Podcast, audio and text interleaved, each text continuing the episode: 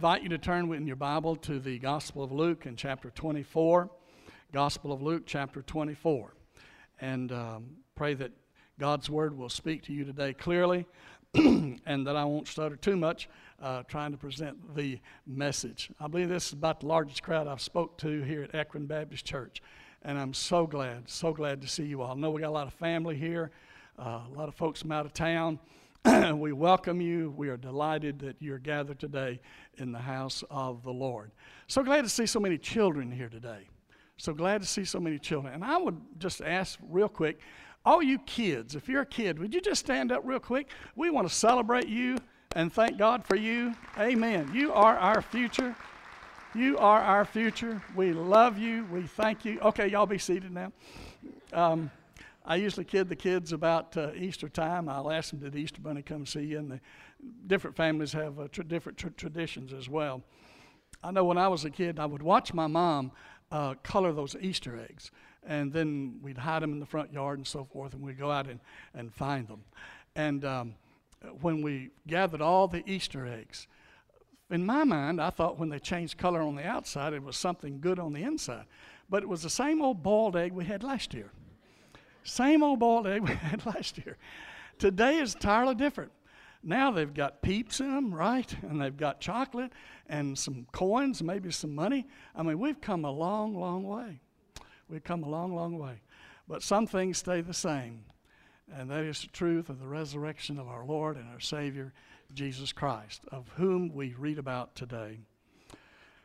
While they were telling these things, now let me preface this chapter because this is the resurrection of our Lord, and He's appearing to the disciples.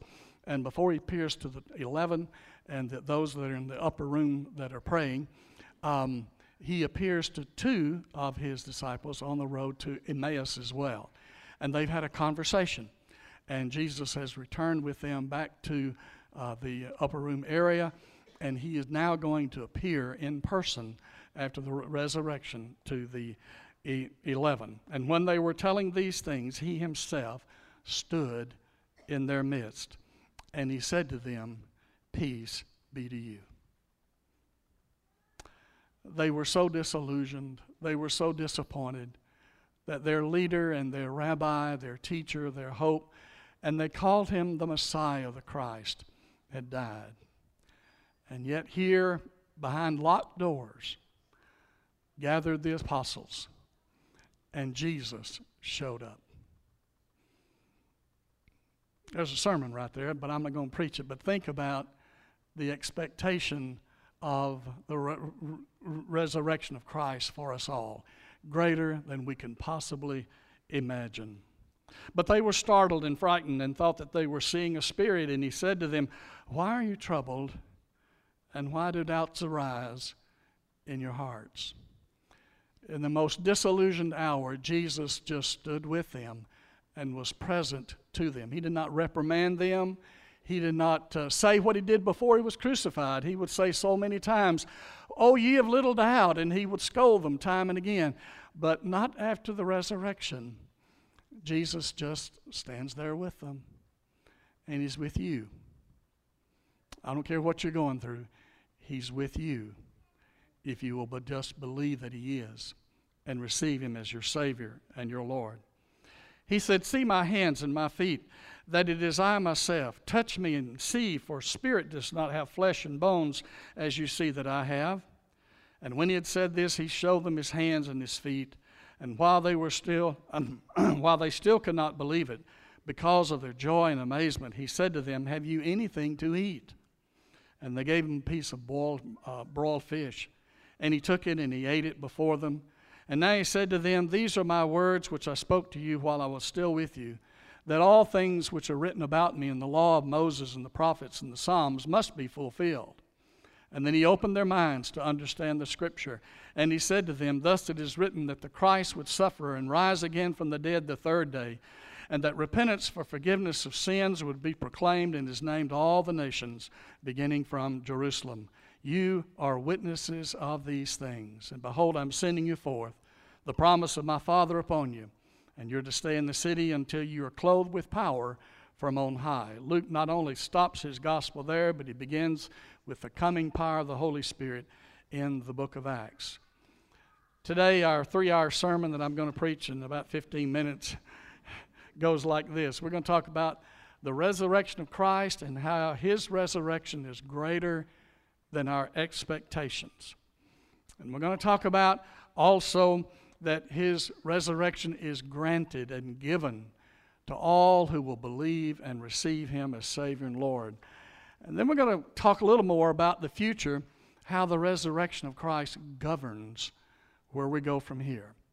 How the resurrection of Christ governs our future. As I said earlier, they were so disappointed after Christ had been crucified. He had not uh, appeared to them yet. And this is evidenced in several places in the Bible. And one of those is in chapter 24 of Luke, where the disciples used the word nonsense. They were told that Christ was not in the tomb anymore, that he had been resurrected, the women had seen him. And some of the disciples said, nonsense. In the Gospel of John, there's a story of doubting Thomas. And Jesus appears in that room, and Thomas comes in, and they said, Thomas, this is the Lord. And he said, I won't believe it unless I can see with my own eyes the scars in his hand, if I can see the scars in, in his feet. And Jesus opens his hand to doubting Thomas and says, Here I am. This is me. I'm alive. Thomas didn't even need to touch Jesus. He, he was, um, Christ manifested himself there to doubting Thomas and he knelt before him and he worshiped him as Lord and Savior. The two disciples that were on the road to Emmaus after the crucifixion were talking about the things that were happening in, in Jerusalem and how they were disappointed at the crucifixion of Christ. And Jesus appeared to them and said, what, What's been going on? And they scolded Jesus and they said, Are you the only one in Jerusalem that hasn't heard about the crucifixion of our Savior and our Lord? Uh, have you, are you the only one that's not heard about these things? And Jesus said, uh, What things? Tell me more. Tell me more. And as they began to talk, Jesus had a conversation with them and told them about his death, burial, and resurrection, and how this was the fulfillment of the prophecy of the scriptures from the law, the book of the law, and the book of the prophets and Psalms, which covers all of the Old Testament, meaning that the death and resurrection of Christ was not an accident. Meaning that God, in his sovereign, sovereign will, sent forth his son, born of a woman, and at the right time, Christ died for our sins. This was not an accident. This is not the result of human history, but divine history that has guided our days. And so today you need to know that you're not an accident either. And your being here on Easter Sunday is not an accident to hear the Word of God. Because of all the things you hear me say today, this one thing I want you to hear Christ is raised from the dead. And that makes all the difference in the world in your eternity. That makes all the difference in the world in your relationships now. And it makes all the difference in the world as to how you look at the rest of your life. The resurrection always triumphs our disappointments. The resurrection of Christ always triumphs our disbelief. The resurrection of Christ always triumphs our discouragement. The resurrection of Christ always triumphs our defeats. The resurrected Christ is the truth, it is a fact of human history. And it is always greater than our disillusionment. It is always greater than our depression episodes. We have a risen Savior, we have a future, and we have a hope. Now, Satan is at work right now to take away from you the joy and the amazement and the awesome truth of the resurrection of Christ. And there are times in your life when you wonder, can I go on? You're like the women who are discouraged. You're like the disciples who are discouraged, and you wonder, can I go on? And the answer is yes. Because you have a risen Savior, that's why you can go on. You have a future and a hope, that's why you can go on. Greater is He that's in me than He that's in the world. And that's the truth. And that's the truth we need to hear and hold on to. And until we read God's word regularly, we will not hear that truth. We hear the voices of this world that are trying to cause great despair, great dissension, uh, great discouragement, great disillusionment. But Christ wants you to know that He loves you That's why he came to die on the cross. And he's given you and me the victory. That's why he was raised from the cross. The tomb is empty. The, the reign of death has been swallowed up in victory. And as the Apostle Paul would say in 1 Corinthians chapter 15, which happens to be the most important chapter of the whole Bible itself, because he said here, if Christ has not been raised from the dead, our faith is in vain. If Christ were not raised from the dead, I would not have a gospel to preach. But everything we believe about God, everything we believe about salvation and re- redemption and hope and the future is determined by the very resurrection of our Savior and our Lord Jesus Christ. And it is if Apostle Paul was saying to the devil himself, like one of my deacons used to say to me when he got something over on me. I had a deacon in my church, every time he got something over on me, he'd say, Nanny, nanny, boo, boo. It's as if uh, Paul is saying to the devil, Nanny, nanny, boo, boo. Death, where is your victory? Oh, death, where is your sting now? Satan, you are powerless. Death, you are powerless. We have life and have it forever. Jesus said, I came to give you abundant life and that you might have it everlasting. Greater than any expectation we have is the resurrection of our Lord and our Savior Jesus Christ. And by the way, we saw Jesus right here eat some broiled fish with the disciples in his resurrection body. And Paul makes it very clear in 1 Corinthians chapter 15 that Christ is the first fruit of those who are going to be raised from the dead, the first fruit of those who are asleep. Our brothers, our sisters in Christ that are in the grave now will be raised with the resurrection body, and we will eat broiled fish tacos with Jesus in heaven for all of eternity. I believe it. I believe it. That's the resurrection body. And it is a mystery. Paul says, Behold, I tell you a mystery. And I live by the promise of that mystery. Now, the women who visited the tomb could not explain the resurrection.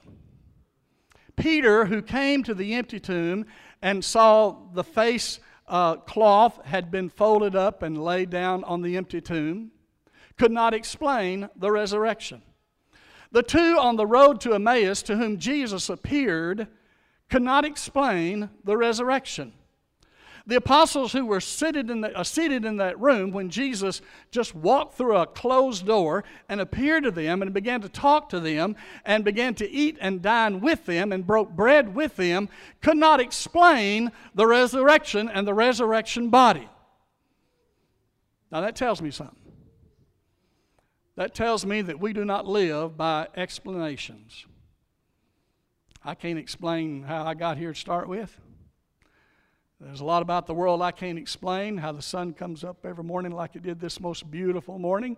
I can't explain everything. We don't live by explanation, we live by promises. We live by the promises that God fulfills in His time and His day and His way. And he said here, here is the promise, thus it is written, verse 46, that the Christ would suffer and he would rise again the third day. I cannot explain that, but I believe that because that is a promise that is factual and true, greater than anything else I could expect. Let's talk for a little minute in verses 34, 39 through 43 how the Lord wants to grant to all who hear and believe this resurrection life. There are some who have this theory that when Christ died on the cross, he just simply passed out. And then he was taken down from the cross, and then he was put in a tomb.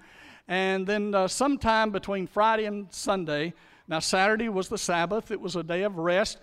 You didn't work on the Sabbath. That's why they didn't anoint the body of Jesus on the Sabbath, simply because it was the Sabbath and they were observing the Sabbath. But on Easter morning, on that Sunday morning, Christ was raised from from the dead. And some say, well, sometime between Friday night and during the day Saturday, Jesus just kind of woke back up because he was just sort of unconscious on the cross. But that's not true. That's called the swoon theory. And there's a lot of people that believe that, a lot of religions of the world that teach that. But if you go back in history, you will understand that the crucifixion itself was invented by the Carthaginians, and these people perfected it. The Romans perfected it even more. There was a centurion that was assigned to each person that was crucified on the cross to make sure that each person was completely dead. They broke the bones of their bodies, uh, their legs, to make sure that they were dead. They pierced the side of our Lord Jesus Christ. They didn't even have to break his legs, the scripture says, because he was already dead. Everybody at that place testified that Christ was dead. And now, for those who will receive him, you understand that he is raised from the dead. Josh McDowell wrote a book called Evidence That Demands a Verdict. He went looking for facts to counter the resurrection to say it wasn't so, but he ended up putting together all the evidence that there, that, there, that there, there has been gained in history. And he said there's no getting around the fact that something incredible motivated the disciples of Jesus because when they saw the resurrected Lord, their faith was strengthened. Their hearts were transformed. They were quaking cowards that were converted to roaring lions. And they died believing that Christ was raised from the dead. It's a central doctrine of our Christian faith. And because of it, we're here today. There are three gifts that we receive when we believe the resurrected Christ. One, we live a, for, a for, forgiven life. Because Christ is raised from the dead, the atonement of our sin and the, the punishment of our sin has been paid for. And now we are free from our sin debt. It has been canceled. We are free to live forever. We're free to live a forgiven life. And now we also are free to live a purpose filled life. We have a reason for living now. Our reason is to live for the glory of God. Jesus told the disciples, You are witnesses of these things, and I'm going to send you with a purpose when you've been anointed by the Holy Spirit and you will be my witnesses in Jerusalem, Judea, Samaria, and to the uttermost parts of the world. And these apostles and disciples and the church after the resurrection live with a purpose. And you have a purpose, and I have a purpose now, is to live for the glory of God. Everything I own is for the glory of God. My house belongs to God. My car belongs to God. My furniture in my house belongs to the glory of God.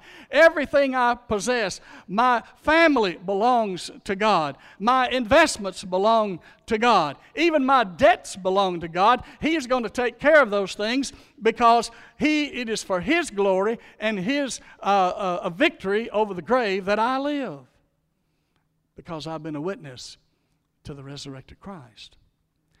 He appeared to me very quick, very freely through the Holy Spirit when I was nine years old and said, Son, you're a sinner.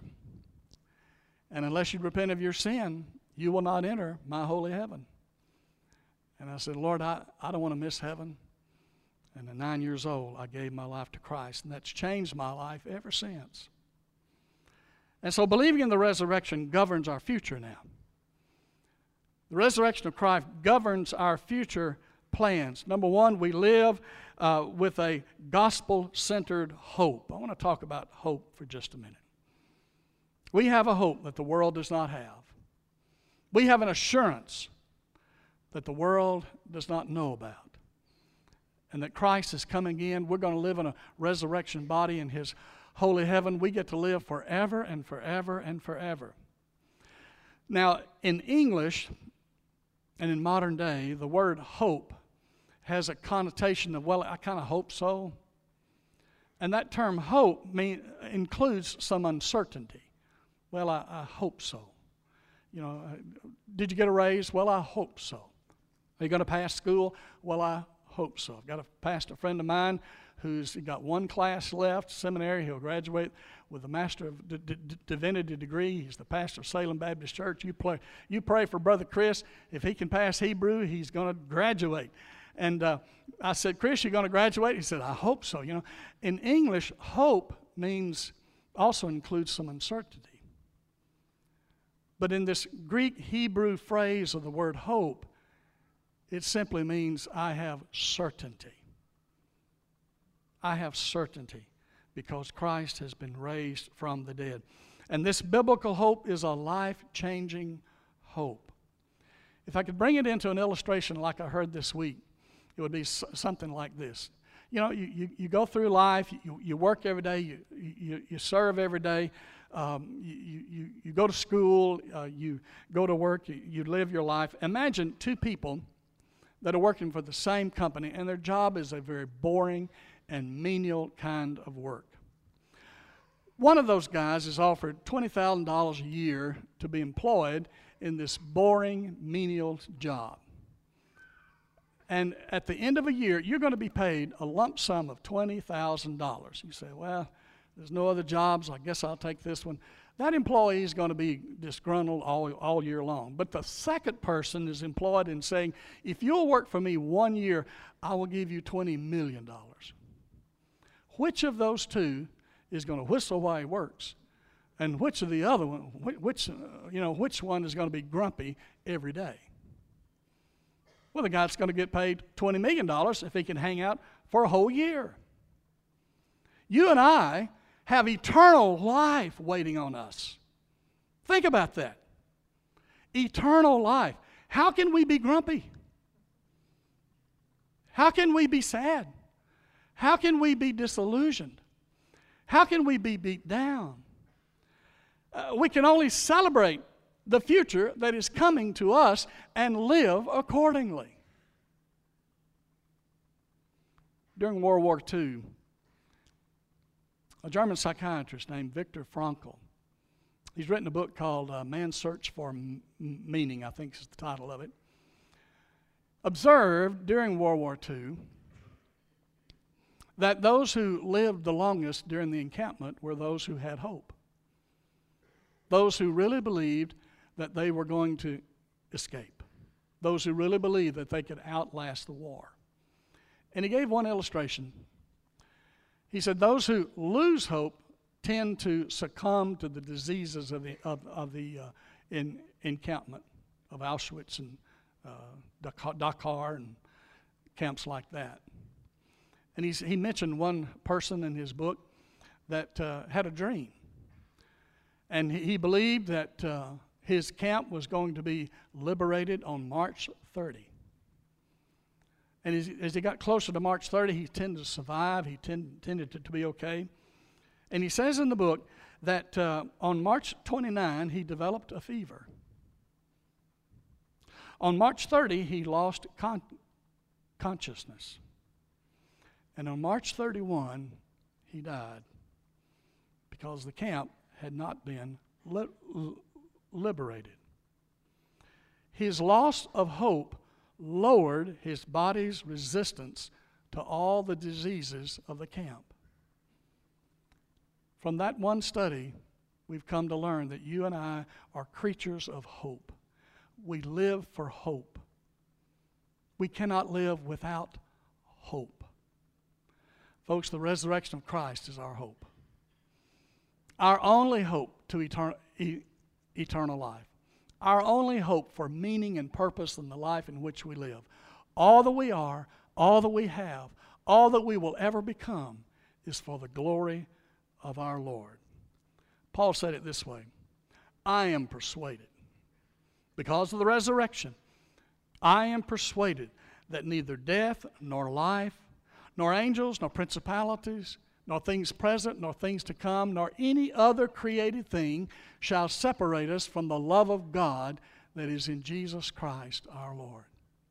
That love of God is not just a sentimental love. That love of God is the love that died for you on the cross. That love of God is the love that raised Jesus from the dead. That love of God appeared to the disciples, and that same of love of God is pursuing you and me to say to you and me, I'm for you, I am with you. Let me walk with you going forward. Maybe there's somebody here today that needs to give your life to Jesus. He's pursuing you right now. You're hearing the gospel not as an accident, but by the will of God and the Holy Spirit that is spoken from the Word, the good news of the gospel.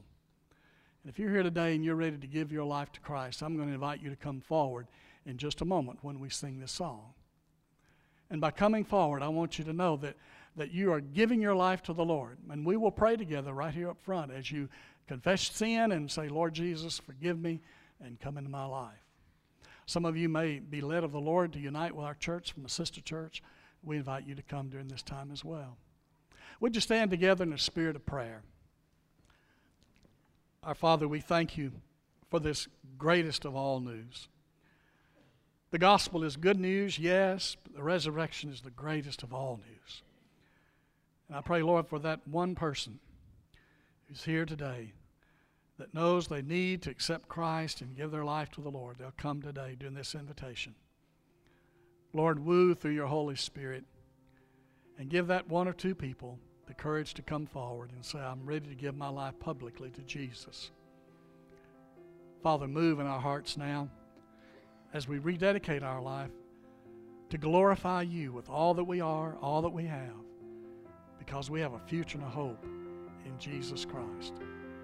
In your blessed name we pray. Amen. You've been listening to the Sunday morning worship service of the Ekron Baptist Church. You too can accept the eternal life offered by Jesus Christ. First, admit that you are a sinner. Then believe that Jesus Christ can forgive you of your sins and ask Him to come into your heart and change your life. Then confess your faith in Jesus Christ as your Savior and Lord. If you've made this decision today, write to us at the Ekron Baptist Church, 2775 Hayesville Road, Ekron, Kentucky 40117. If you're looking for a church home, we invite you to be a part of our growing family with programs and Bible studies for all ages. Join us next Sunday at 11 a.m. for morning worship from the Ekron Baptist Church. Until that time, may God bless.